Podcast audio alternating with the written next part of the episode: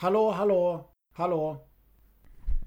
Jaha, ikväll är det bara jag, Mange, här i studion. En halva då. Avsnitt 99,5. Nästa gång vi hörs så firar Pixelklubben 64 100 år höll jag på att säga. Det hade ju varit helt sjukt om vi hade firat 100 år. Så är det ju inte, men 100 avsnitt då. Dessutom kommer vi faktiskt fira 8 år, för Episod 100 kommer nämligen släppas exakt på årsdagen av vårt avsnitt 1. Den om Flintstones och Jetsons till NES. I 8 år har alltså jag och Sebbe varit i en fantasiträdgård av något slag. Fredag den 11 oktober är det som gäller, så håll ögonen ute i din webbläsare den dagen. Vad som är planerat till dess är väl inget märkvärdigt alls egentligen, så gråt inte när du blir besviken. Men denna gång då, ikväll, så blir det vår utlovade uppföljning på vårens avsnitt om He-Man dubbat till svenska. Och det blir sist ikväll det, i Tillbaks till Biluta 1. En liten men naggande god överraskning bjuds det på där. Innan dess blir det bara ljuva låtar från Sinclair ZX Spectrum. Ett hyllningsavsnitt kan man säga. Till en datamaskin som alltid känns lite mystisk och spännande för mig.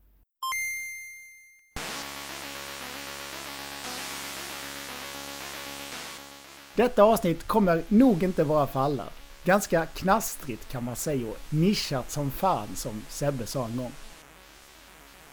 I bakgrunden nu lite musik från spelet Agent X, komponerat av den inom chipmusikfältet legendariska Tim Follin. Liten och anspråkslös och endast 23 cm lång. Den ursprungliga modellen av Sinclair ZX Spectrum kom ut på marknaden våren 1982 och fanns då att köpa med antingen 16 eller 48 kilobyte ram. Endast som simplaste spel gick att köra om man hade 16-versionen, som Pst, Cookie och Transam. Alla de utvecklade av det som idag är Rare förresten. Hemdatorn blev populär i norra Europa och då framförallt i hemtrakterna England, där den fanns i omlopp hos återförsäljare i nära ett decennium och faktiskt lyckades konkurrera med Commodore 64. Och den sålde under ett tag uppemot 20 000 enheter per månad. Denna speldator bestod av ett tangentbord med gummitangenter som man kopplade in i sin skärm där hemma och spelade gott medan redigt skorriga tracks strömmade. Precis som man vore fånge i gyttjegraven eller något. Vi börjar med titelskärmen från det klassiska Arknoid. Vi går ut mjukt denna afton. Den är ovanligt melodisk för konsolen i fråga.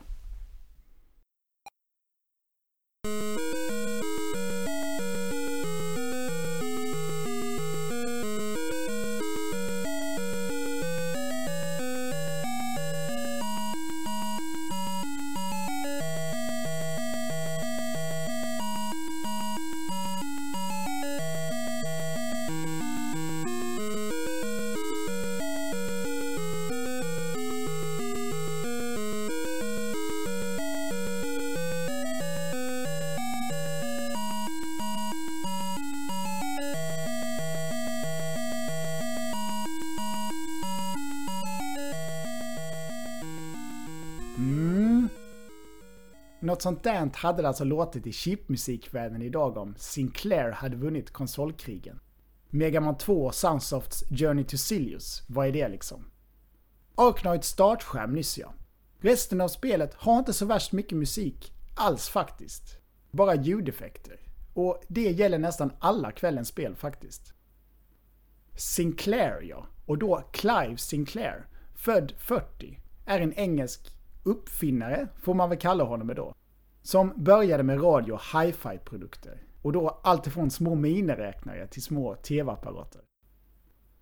Under det tidiga 80-talets hemdatorvåg så ville denna pionjär ge sig in i striden om gamers hjärtan och efter datorerna ZX80 och den lite mer framgångsrika ZX81 så kom då hans ZX Spectrum. Eller ZX82 som den först kallades. Namnen då efter åren som modellerna kom ut på marknaden. Detta var hemdatorn med en snygg regnbågsspektra svuschandes i ena hörnet och kvällens huvudroll. Ja, ZX Spectrum räknas som en PC. Det står just Personal Computer här på långsidan av den snyggt svarta lådan den såldes i. Vi glider vidare direkt med lite mer rymdopera med Star Wars. Spelet hade läcker vektorgrafik och kom lite senare till vår kära konsol, 1987. Och så här låter John Williams klassiska tema fräst ur en Sinclair-maskin 48K.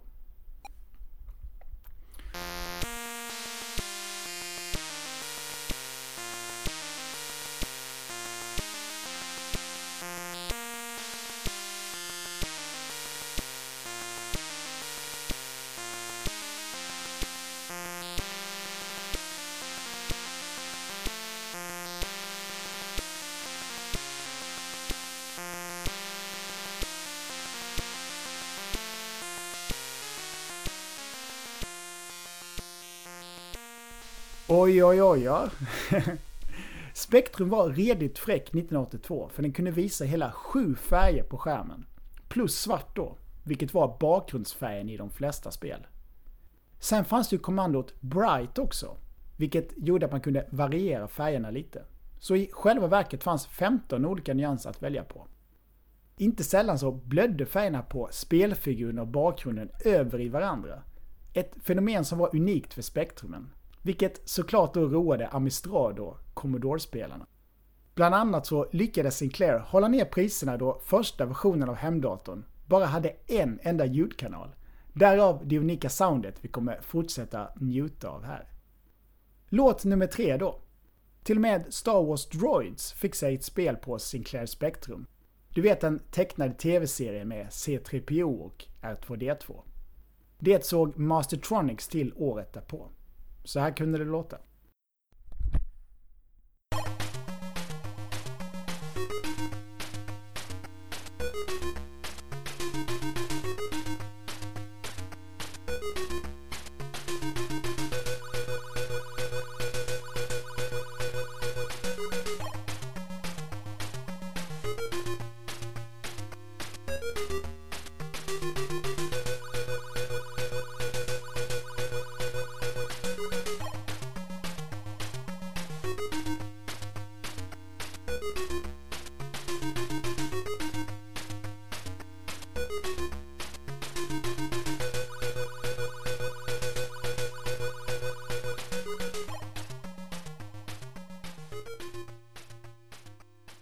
ZX Spectrum marknadsfördes som en proffsdator, men var egentligen inte mycket kraftfullare än sina två föregångare ZX80 och ZX81.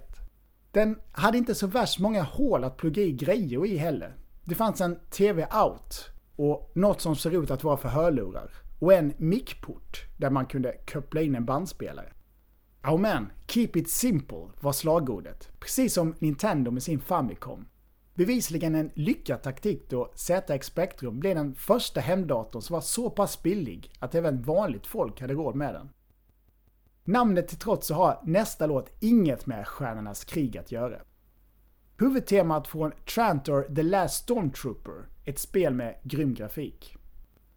Och så här lät den.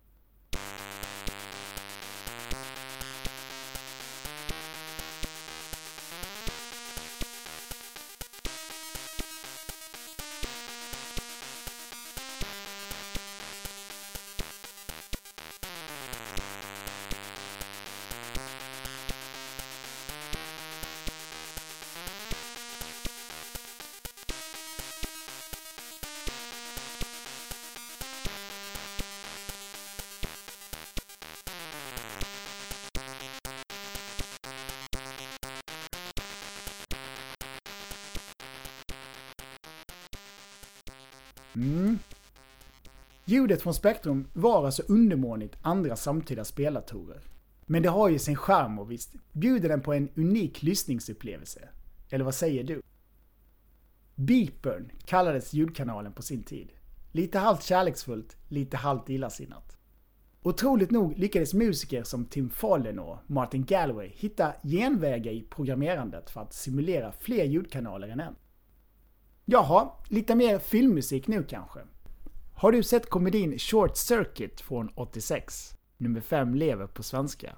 Med Steve Guttenberg, Mahoney i Polisskolan och med han som spelade Kapten Harris också.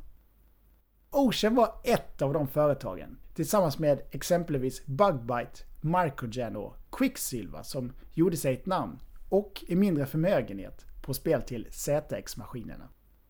Här då några toner från spelversionen av just nummer 5 lever, utvecklad av Ocean.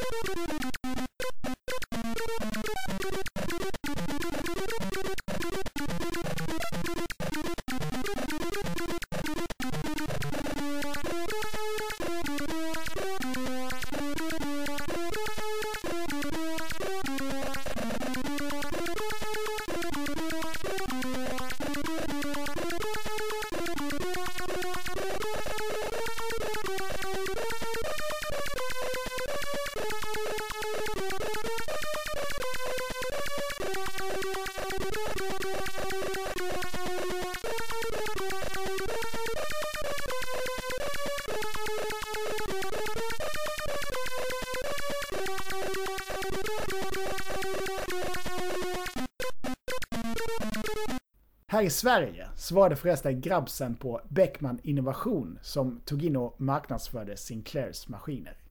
Enligt en reklamannons från Aftonbladet, april 83, såldes ZX Spectrum för låga 2395 kronor hos handlaren. Blikt var ordet ja. En film du antagligen har sett från samma år är Aliens. Här kommer en hit från Electronic Dream Softwares speltolkning av Den åttonde passageraren 2. Thank you.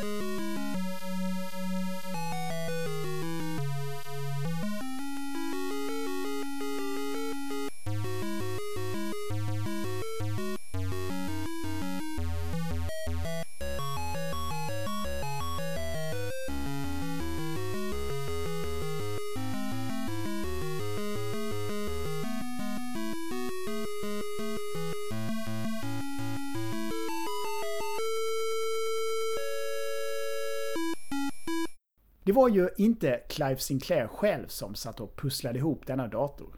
Han var ju främst en visionär, utan cred ska då ges till Steve Vickers från Ninetales och Steve Artwasser som designade själva hårdvaran. Som även hade varit med och tagit fram föregångaren ZX81.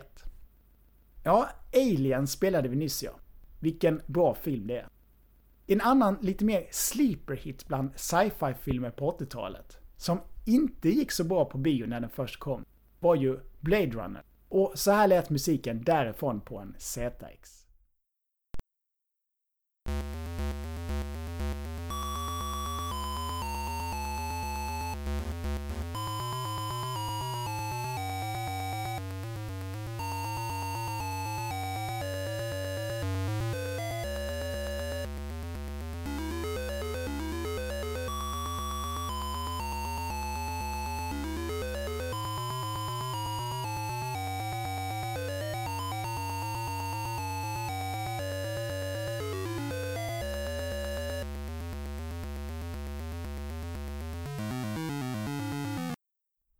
Herr Sinclair adlades förresten, tydligen just för sin spektrummaskin.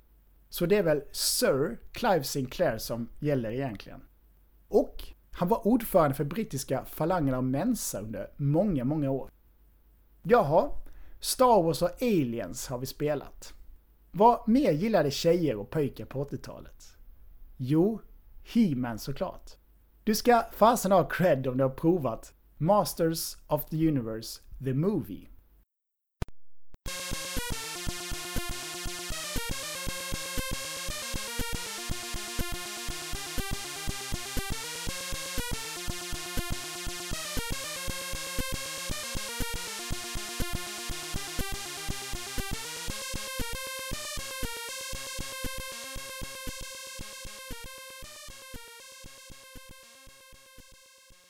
Och sen efter He-Man så kom ju fenomenet Ghostbusters. Och sen då Hero Turtles med de fyra glada sköldpaddorna. ZX-versionen av Turtles är samma spel som första TNES. Eller ja, nedbantat och fulare då. Fast med några nya fiender, utbytta på ett ganska intressant sätt om du frågar mig. Lyssna här och visualisera själv.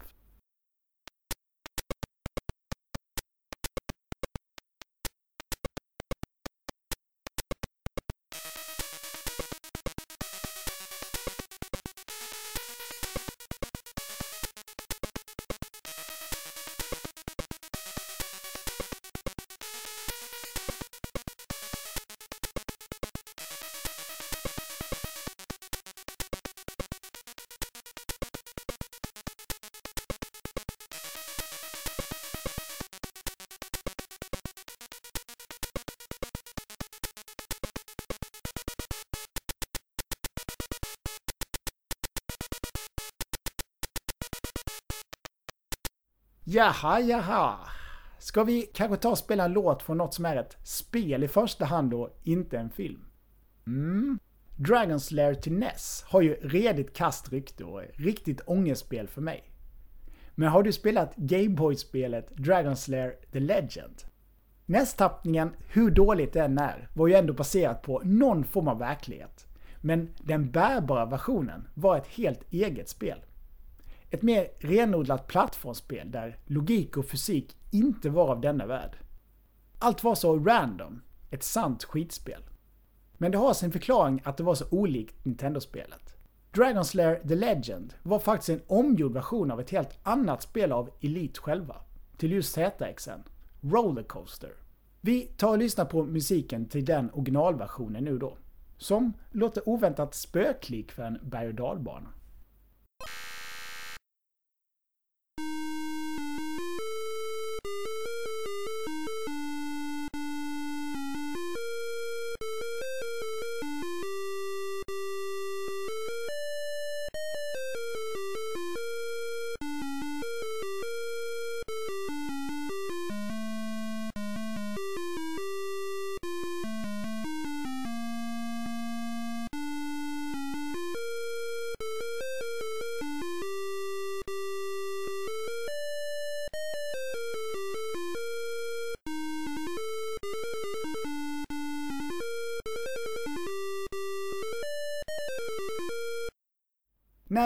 Hemdatorkriget ebbat ut, mycket tack vare att Atarin hade överösts med allt för många billiga skitspel, kom Sir Sinclair under 84 med sin Sinclair QX. Förlåt, Sinclair QL. En superbortglömd dator med CPU från Motorola. QL, eller Quantum Leap då, var allt annat än ett steg framåt och den snart visades bli en av företagets största floppar. Men det var på just den Sinclair QL som Linus Torvald lyckades fibbla med det som med tiden skulle bli Linux. Och härnäst kommer en trudelutt från Konamis Pingpong.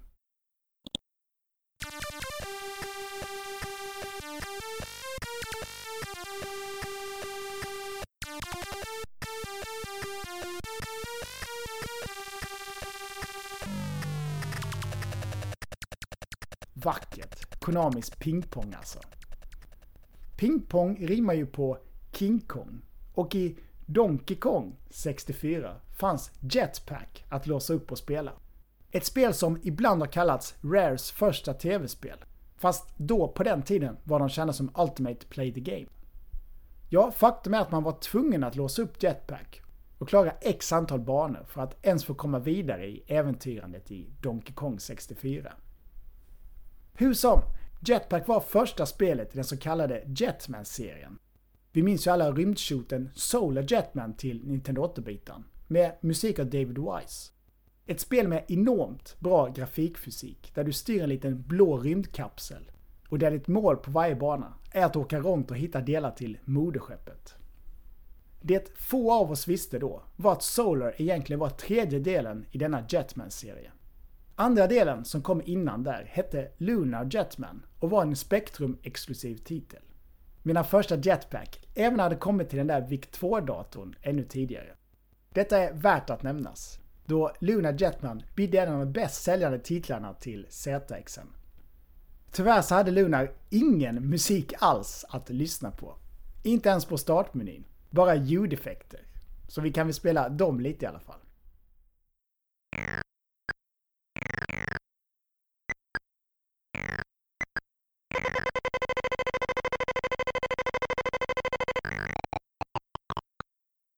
ZX Spectrum spelkatalog var lika djup som bred och inför julmarknaden 83 såldes 50 000 maskiner, bara i Storbritannien. Som du väl har redan förstått så var The Specky, som den kallas lokalt av engelsmännen, en väldigt Europa-fokuserad datakonsol. 85 kom Sinclair ut med sin Spectrum 128 där Spanien fick agera premiärland. Till England kom den först i februari 86 i en tyst och stillsam release som i mångt och mycket gick under radarn.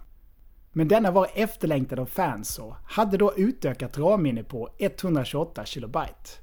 Den gick på en upphottad version av Sinclair Basic och hade stöd för hela tre ljudkanaler med sitt AI-ljudchip.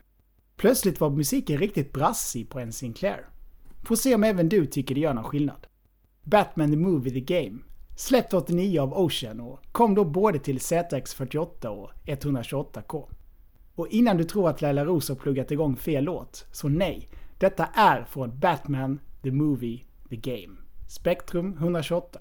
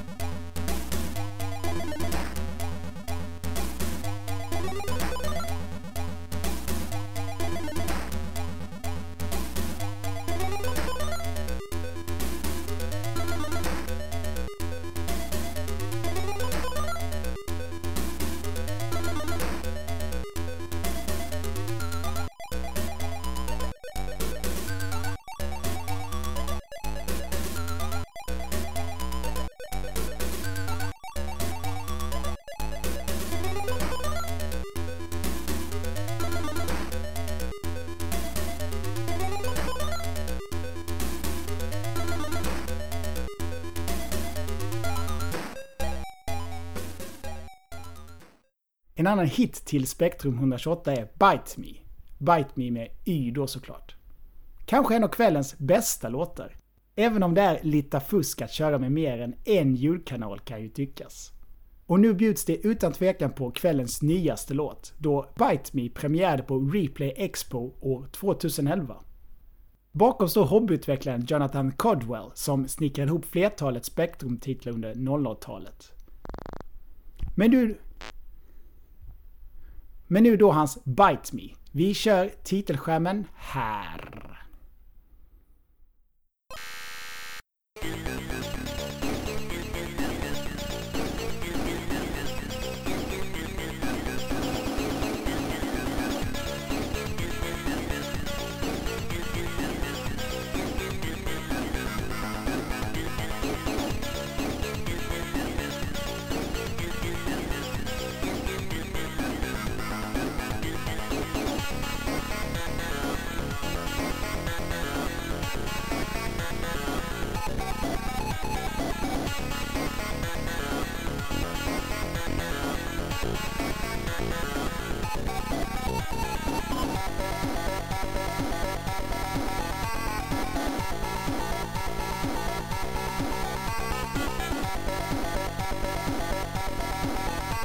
Thank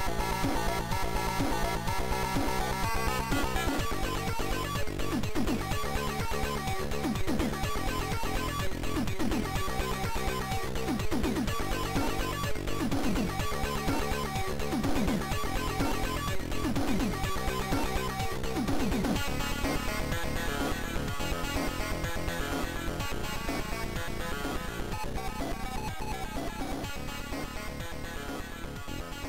Innan vi återgår till lite mer råa 16 år 48 kilobytes modellerna.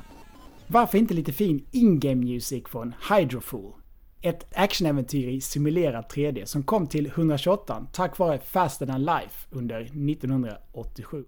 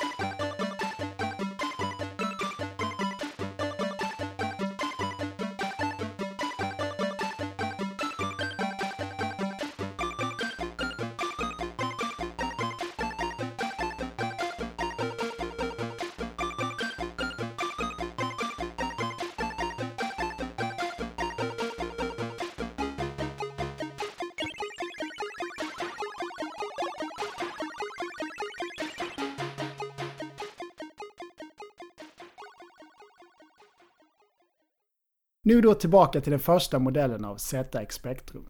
Med något riktigt, riktigt vackert. Equinox Title Theme. Shampoo för öronen, balsam för själen.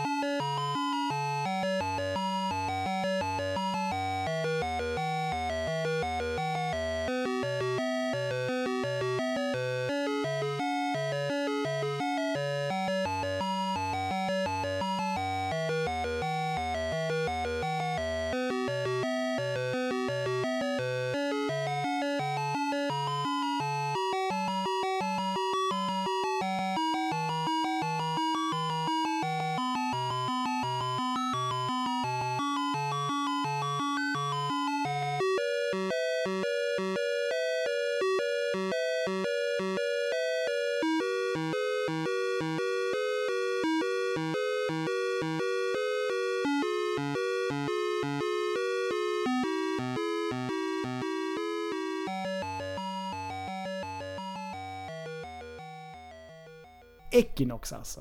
En liten pärla från 86 där du spelar som någon slags sci-fi pimpad luftballong som åker runt i en sidoskrollad maze i allt för hög hastighet. Men det var inte allt som ljöd lika fint på spektrumen. Så här lät till exempel musiken på startskärmen till Bruce Lee av kaliforniska Datasoft. Som var en nedbantad version av ett C64-spel med samma namn.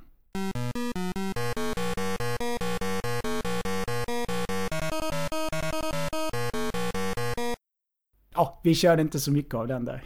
Lät ju mest som en gammal skrivare eller något. Nej, det krävs visst britter för att göra anständig musik till denna datakonsol. Vill du ha ännu mer stämningsmusik? Ja du. Faktum är att några av konsolens allra bästa spel saknade musik överhuvudtaget. Utan hade bara simpla ljudeffekter. Då titlar som första Jet Set Willy, eller Attic Attack av bröderna Stamper. Och Back to School, ett hemmabygge av David Reedy 1985. Men ska vi se vad vi hittar om vi letar efter något lite mer läskigt? Ghost Hunters var ett brittiskt spektrumspel som, namnet till trots, var en uppföljare på Codemasters egna Super Robin Hood. Där du spelade som spelhjältarnas spelhjälte. Hunk Studbuckle. Ghost Hunters Title Theme.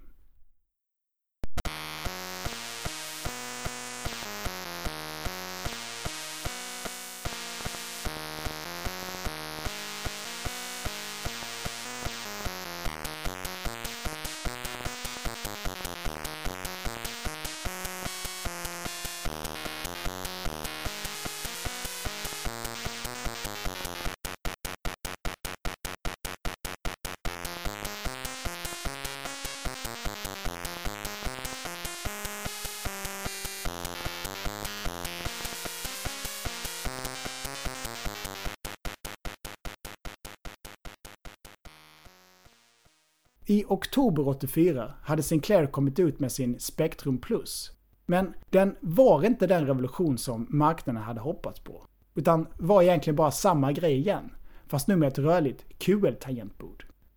Ja, skön gobbe han är där Sinclair. Till några av hans andra mindre framgångsrika uppfinningar, förutom den där QL då, hör den batteridrivna trehjulingen C5. Ska vi ut i kosmos igen kanske? Denna gång då med rymdshooten Hades Nebula från 87. inte det en väldigt poetisk titel? Hades Nebula. Och spelets enda låt? Ja, den är nästan lika vacker den.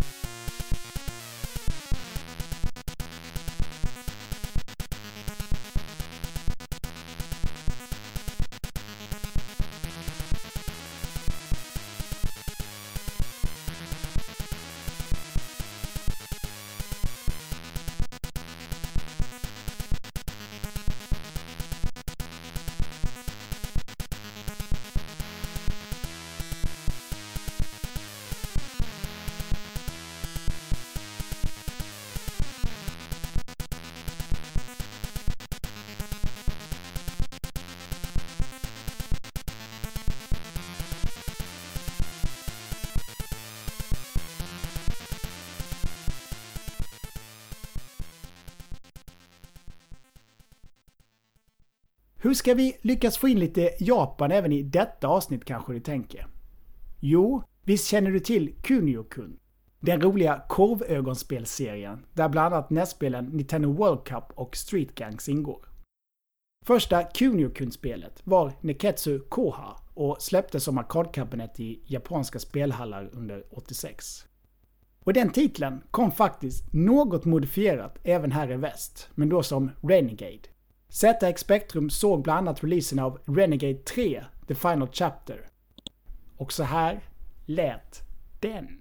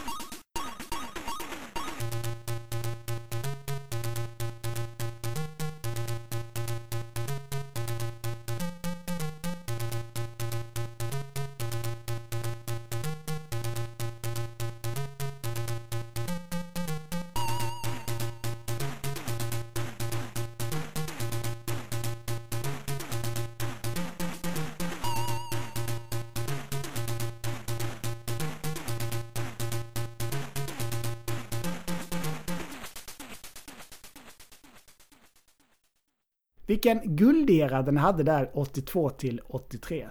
Men från året därpå så stod det ganska stilla på maskinfabrikerna.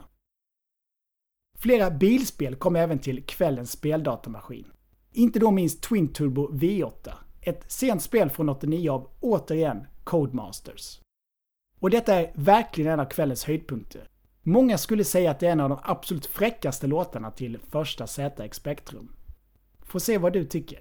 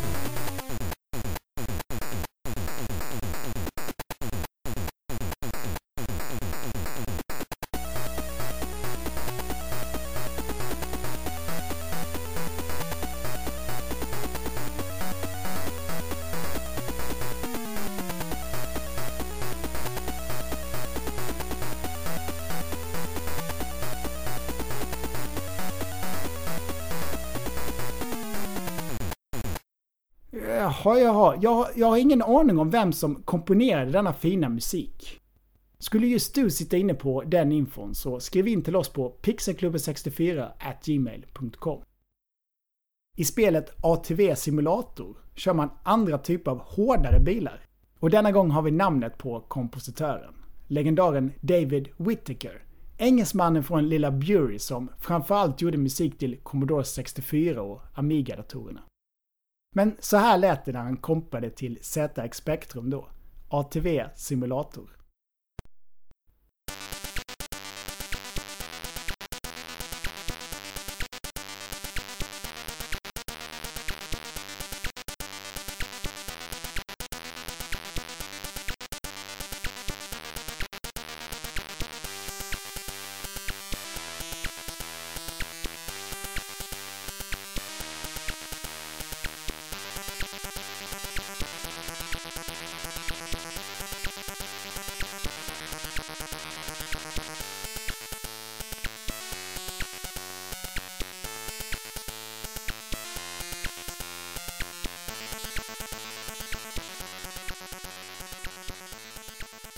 Bilar, bilar, bilar. Ska det inte bli lite mer rymdshooters igen undrar du säkert? Joho, det ska det. Här följer titelspåret från Iridium, speldesign Andrew Braybrook, programmerat av Dominic Robinson.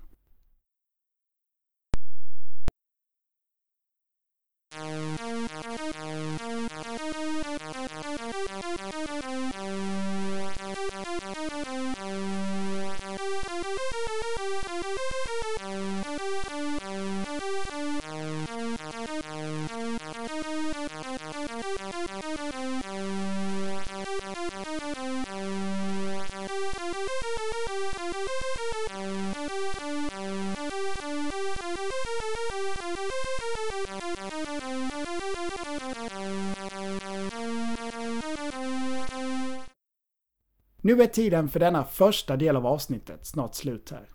Det har varit en ära att få hänga med er så här långt.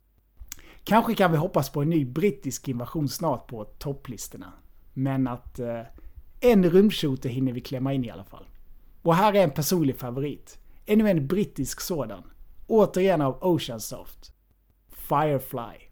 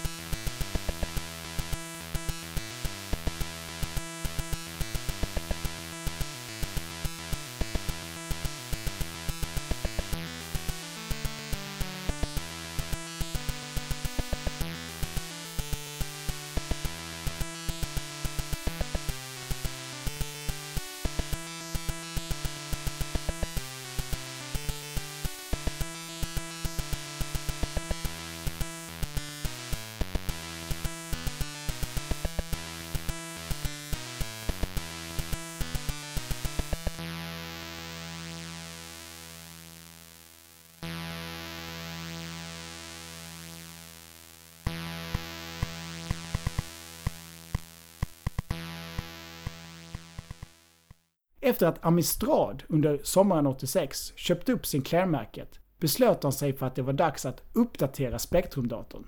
Och släppte då modellerna Plus 2 och Plus 3. Där den senare hade inbyggd diskettstation. Amistrads Plus 2 och Plus 3 marknadsfördes som sanna spelartorer och attraherade både en och annan ny köpare. Men Spec-fans fick aldrig igen se någon sann uppföljare på sin älskade ZX Spectrum. Då så, dags för kvällens sista dans. Och det finns inget bättre sätt att avsluta det här på än med örhänget Max Headroom från 86 av Quicksilver AB. Mycket nöje.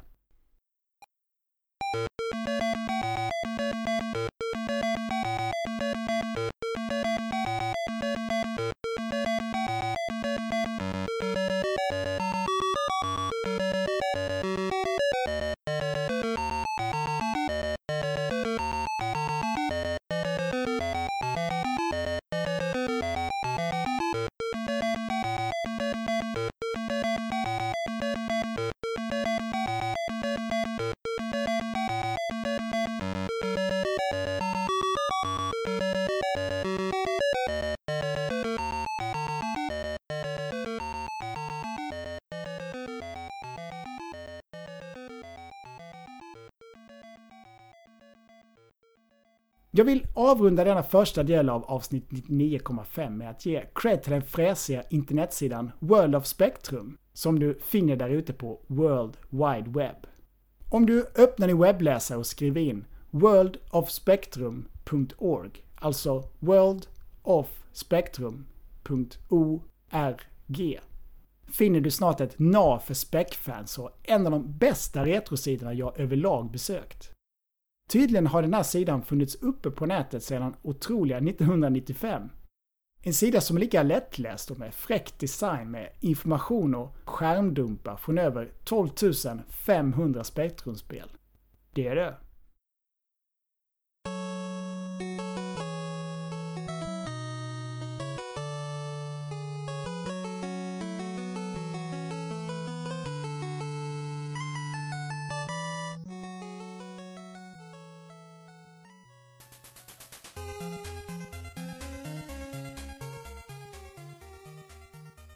Du har väl hört dialekt om He-Man på svenska i vårt avsnitt 96?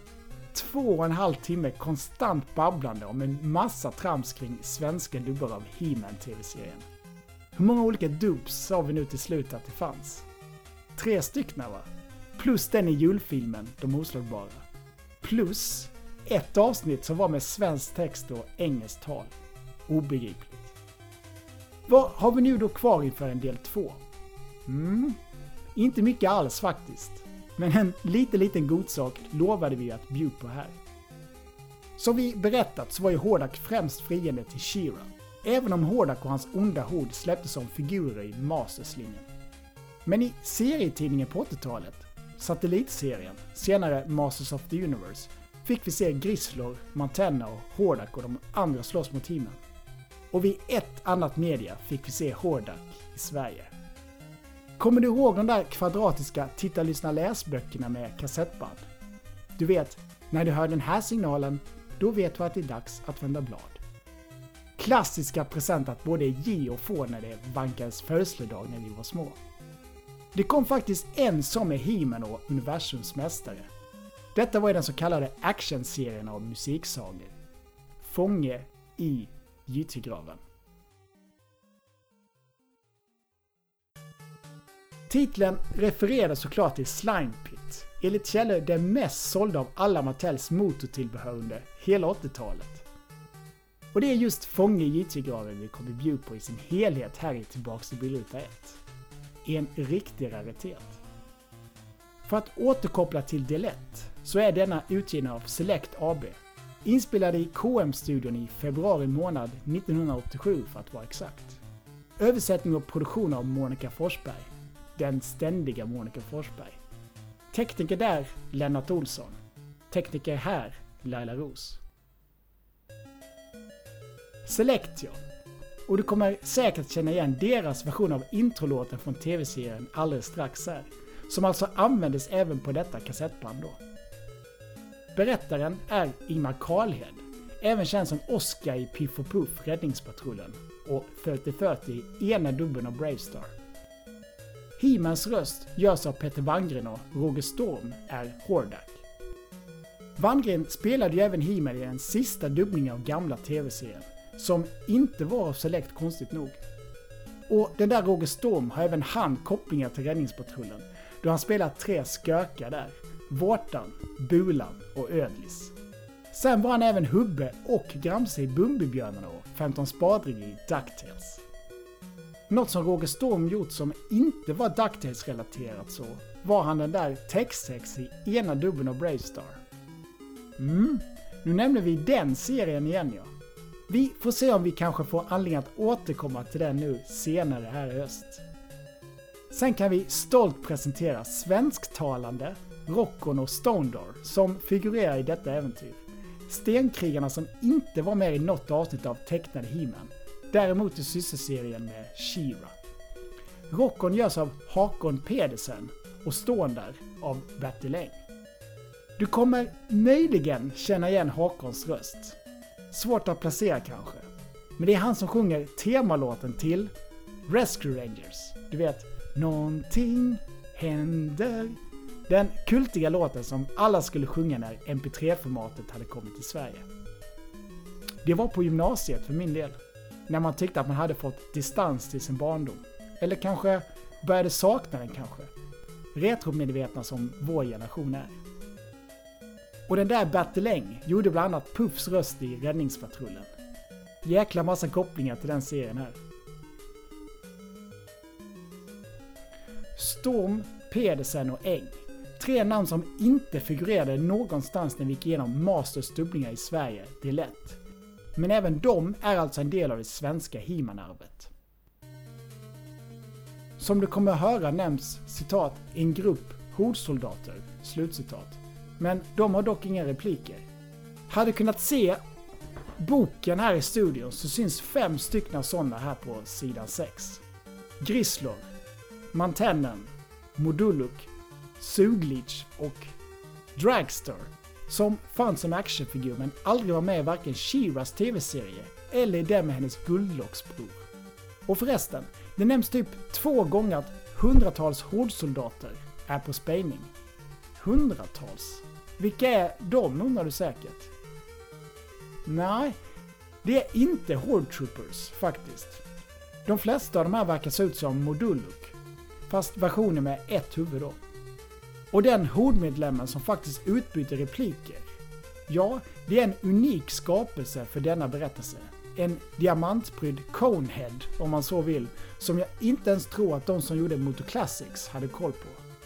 Utmaning till dig att göra en kostym av han då. Ja, ja, ska vi köra igång då eller? Du kan betänka med du lyssnar att ett oöppnat ex av denna musiksaga såldes nu under 2019 för nära 1500 spänn. 1500. Shakespeare it is not. Nu då, då kör vi igång en sann retroresa. Hur ska He-Man komma loss? Nu när han är fånge i Jitjegraven. Mycket nöje. Och tack som fan för att du har lyssnat.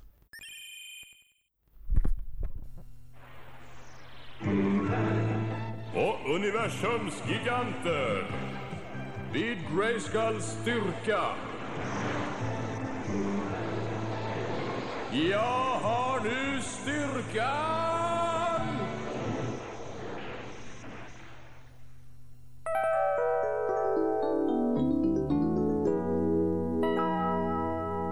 Nu ska vi bege oss ut i universum och höra en berättelse som heter Fånge i gyttjegraven.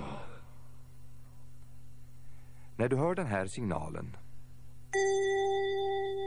när du hör den, då vet du att det är dags att vända blad. Då ger vi oss iväg. Gyttjegraven. Gömd på ett bortglömt område av Eteria är den här urgamla platsen en av de mest fruktade på hela planeten. Det tunga valvet som vilar på en vass stensockel bär upp en skräckinjagande dödskalle. Om en intet ont anande krigare går förbi valvet kommer plötsligt en ryslig klo och griper tag i honom och håller fast honom.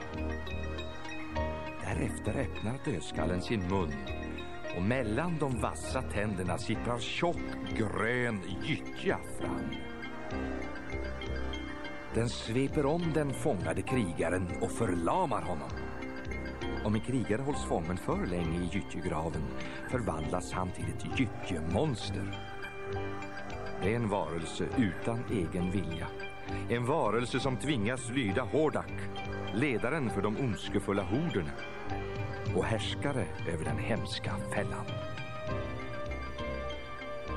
I sin mörka sal brast Hordak ut i ett elakt skratt när han tänkte för sig själv. Den enda man som alltid lyckats fly från mig hittills är just den man jag riktigt gärna vill se som fånge i gyttjegraven. Passa dig, He-Man! Jag är inte färdig med dig än. Jag har en plan som kommer att föra dig till gyttjegraven.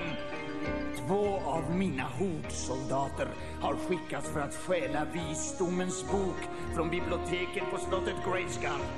Ingen tvekan, He-Man. Du kommer att vilja ta tillbaks den här ovärdeliga skatten och du måste komma till mig för att få den. Mina hordsoldater kommer att lämna spår efter sig som är lätta för dig att följa, He-Man. Spår som kommer att föra dig rakt i gyttjegraven. Under tiden på Eternia blåste en kall vind genom fönstren på slottet Grayskull. He-Man gick fram till ett fönster och tittade ut. Bakom honom stod Rockon och Stoondar, två hjältemodiga kometkrigare. Dessa modiga kämpar hade nyligen kommit till Eternia för att hjälpa He-Man i hans kamp mot de onda krafterna på planeten. Stoondar såg He-Mans bekymrade min och sa Vad står på, He-Man? Du ser bekymrad ut. He-Man vände sig mot sina vänner och svarade. Jag har just fått veta att det varit inbrott här på slottet Grayskull, mitt framför näsan på mig. En värdefull urgammal bok som innehåller historia och mystiska hemligheter har stulits från biblioteket. Man at Arms följde spåren, som var kraftiga fotavtryck har identifierats som spår efter två hordsoldater. Vart ledde spåren? Undrade Rockon, Till ett fält i närheten. förklarade He-Man. Och sen försvann de. Soldaterna måste ha stulit boken och sen försvunnit genom en rymdportal. Vad väntar vi på? Ropade Rockon. Vi kan hitta den där portalen. Vad skulle jag ta mig till utan er två? Utbrast He-Man. Kom igen! Vi sticker till Eteria och gör ett litet besök hos Hordak. Så snart He-Man och hans vänner anlänt till Eteria meddelade Hordaks undersåtar sin onde ledare att He-Man var i antågande. Hordak var nöjd med nyheten och skrek till en grupp hordsoldater. Planen fungerar! Spåret som våra hordsoldater lämnat efter sig blir lätt för He-Man att följa. Det leder honom till gyttjegraven och där ska vi vänta på honom. Om han vill ha tillbaka visdomens bok måste han betala priset. Ett gyttjigt pris. Medan He-Man följde spåret som slutligen skulle leda honom och hans vänner till gyttjegraven varnade han Rockon och Stoondar. Se upp för fällor. Det är Hordaks varumärke förtryck, fällor och förräderi. Det finns dolda faror överallt. Jag litar inte ens på det här spåret. Det är för lätt att följa. Det verkar leda in i ett mörkt område. Var försiktiga. Natten närmade sig och det lilla ljus som fanns kvar började försvinna. He-Man och hans vänner befann sig på en farlig väg. När natten kom hade Hordaks hordsoldater intagit sina ställningar i bergen runt omkring gyttjegraven. Hordak väntade ensam vid kanten av graven. Han visste att He-Man skulle vänta till gryningen innan han visade sig. När Hordak synade gyttjegraven tänkte han. Vilken storartad skapelse! Så snart mina ordsoldater har övermannat He-Man kommer han att bli fånge i gyttjegraven. He-Man får bli först. Hans till vänner får vänta på sin tur. Vad härligt det ska bli att få se den mäktige He-Man förvandlas till ett gyttjemonster!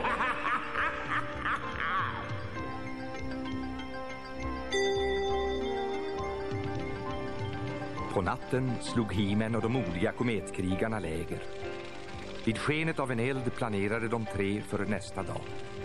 He-Man talade först. Jag är säker på att Hordak inte är ensam imorgon. Vi måste vara på vår vakt. Ett oväntat anfall kunde vara farligt för oss. Rockon och Stoondar höll med He-Man, Du har säkert rätt, He-Man. sa Rockon. Men vi ska klara av Hordak och hans vänner. De modiga krigarna skulle nog vänt tillbaka om de vetat vilken fara som väntade dem. De var redo att slåss mot Hordak och ett dussin hordsoldater. Men den här gången hade Hordak tagit med sig fler. Många fler! Till och med He-Man, den starkaste mannen i universum, var en enkel match för Hordak och hundratals hordsoldater.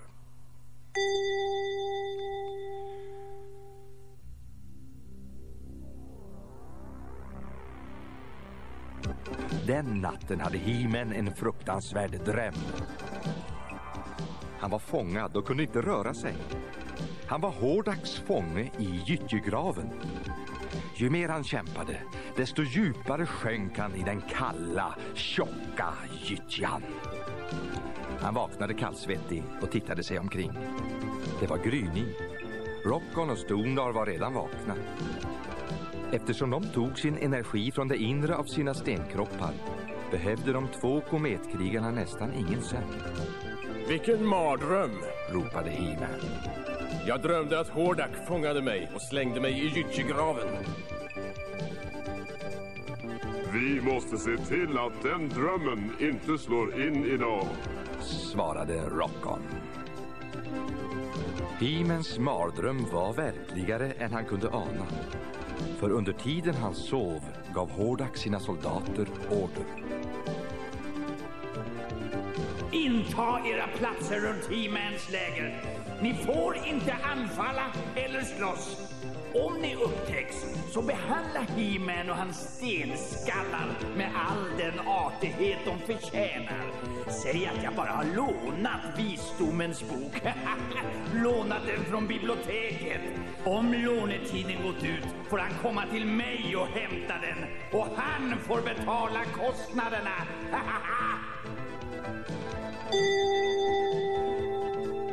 Det tog inte He-Man och hans vänner lång stund att upptäcka en hordsoldat som närmade sig lägret. Hans silverrustning blänkte nämligen i det bleka morgonljuset. Soldaten höll upp sin hand och talade. He-Man, Horak sänder dig sin hälsning. Han har bett att vi ska eskortera er till honom. He-Mans första instinkt var att slåss mot den onde hordsoldaten. Sen tittade han sig omkring. Den här soldaten var inte ensam. På alla bergskammar, så långt man kunde se, stod hundratals hordsoldater sida vid sida. He-Man förstod genast att han och hans vänner var omringade och underlägsna i antal. Verkar som om jag fått en pampig eskort. Sa han. Varför denna artighet, Plåt-Niklas? Har Hordak haft er killar på charmkurs? Utan ett leende svarade hordsoldaten.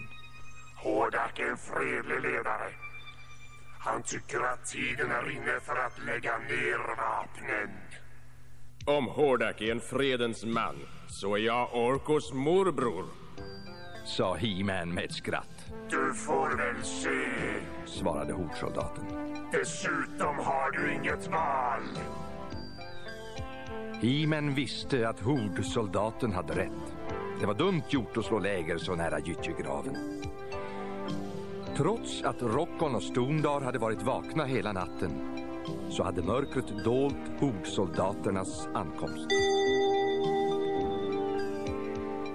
Helt omringade eskorterades nu He-Man och hans följeslagare till Hordak som väntade nära gyttjegraven. Han var klädd i sin finaste rustning, Hordak har någonting i kikan viskade Stondar till Rockon. Men vi har krafter som inte ens Horak känner till. Svarade Rockon. Välkommen, He-Man! Ropade Hordak. Vi har varit fiender allt för länge. Jag har läst Visdomens bok och funnit den mycket intressant. Det är dags att vi slutar slåss nu. Kom fram till mig och ta min hand. He-Man kunde se att vägen fram till Hordak skulle föra honom direkt till gyttjegraven. Så han stannade och ropade tillbaka. Det är du som börjar alla strider här omkring, Hordak. Du missförstår mig. Svarade Hordak med sårad röst. Jag vill ha fred. Det är ett krav. Du menar grav! Skrek He-Man och rusade bort från Hordaks vakter. Grip honom! Grip honom! Vrålade Hordak i ursinnigt raseri. Jag blir trött av att tala om fred. Det gör mig sjuk. He-Man, du ser dammig ut efter resan. Du skulle behöva ta ett bad. Ett långt härligt bad i gyttjegraven. Fastän He-Man kämpade emot hade han ingen chans. Han övermannades av dussintals hotsoldater. Inte ens den starkaste mannen i universum kunde klara av så många motståndare. De drog honom mot gyttjegraven. Plötsligt kände han hur den jättelika klon ryckte tag i honom. Ovanför honom grinade dödskallen medan otäck gyttja rann ut genom munnen på den. He-Man blundade när klumpar av den tjocka gyttjan landade på hans huvud och sedan rann ner över axlarna och bröstet. Den kalla gyttjan rann ner till botten och steg snabbt upp till hans knän. He-Mans mardröm hade slagit in. Han var verkligen en fånge i gyttjegraven.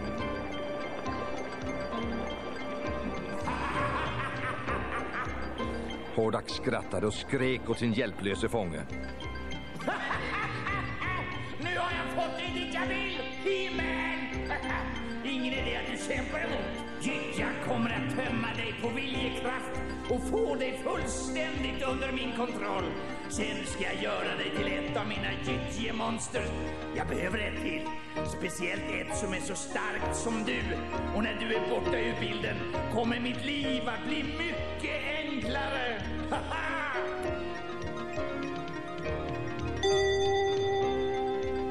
Under tiden gjorde Rockon och Storndar upp planer för att rädda He-Man. De förstod att det gällde nu eller aldrig. I nästa ögonblick hade de bestämt sig. Innan hordsoldaterna kunde stoppa dem förvandlade de sig till klippblock. De började rulla framåt mot soldaterna och rakt mot He-Man i gyttjegraven. För att undvika att bli krossade kastade sig hordsoldaterna åt sidan när Rockon och Stondar dundrade fram. Kometkrigarna tog sig förbi fienderna.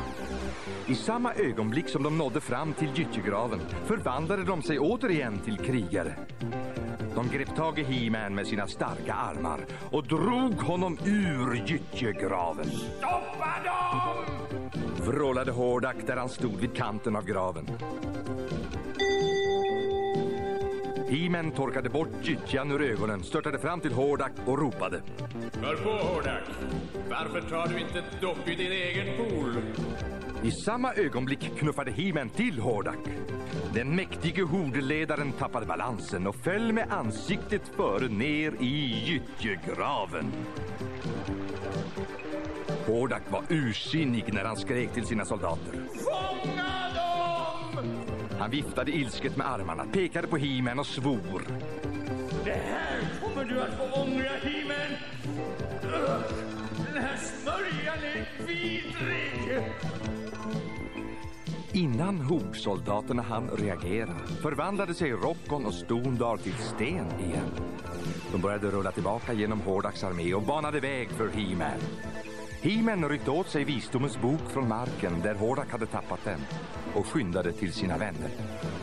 Snart hade de skakat av sig hordsoldaterna och var i säkerhet igen. Tusan också! Ropade Hordak. He-Man har kommit undan igen. Det här ska stå er dit, era dåraktiga hordsoldater! Lite senare, på behörigt avstånd, stannade He-Man, Rockon och Stondar för att vila. Vet ni, Hordak hade rätt i en sak. Sa He-Man med ett leende. Vad menar du? Frågade Rockon. He-Mans svar fick dem att skratta. Jag skulle verkligen behöva ta ett bad.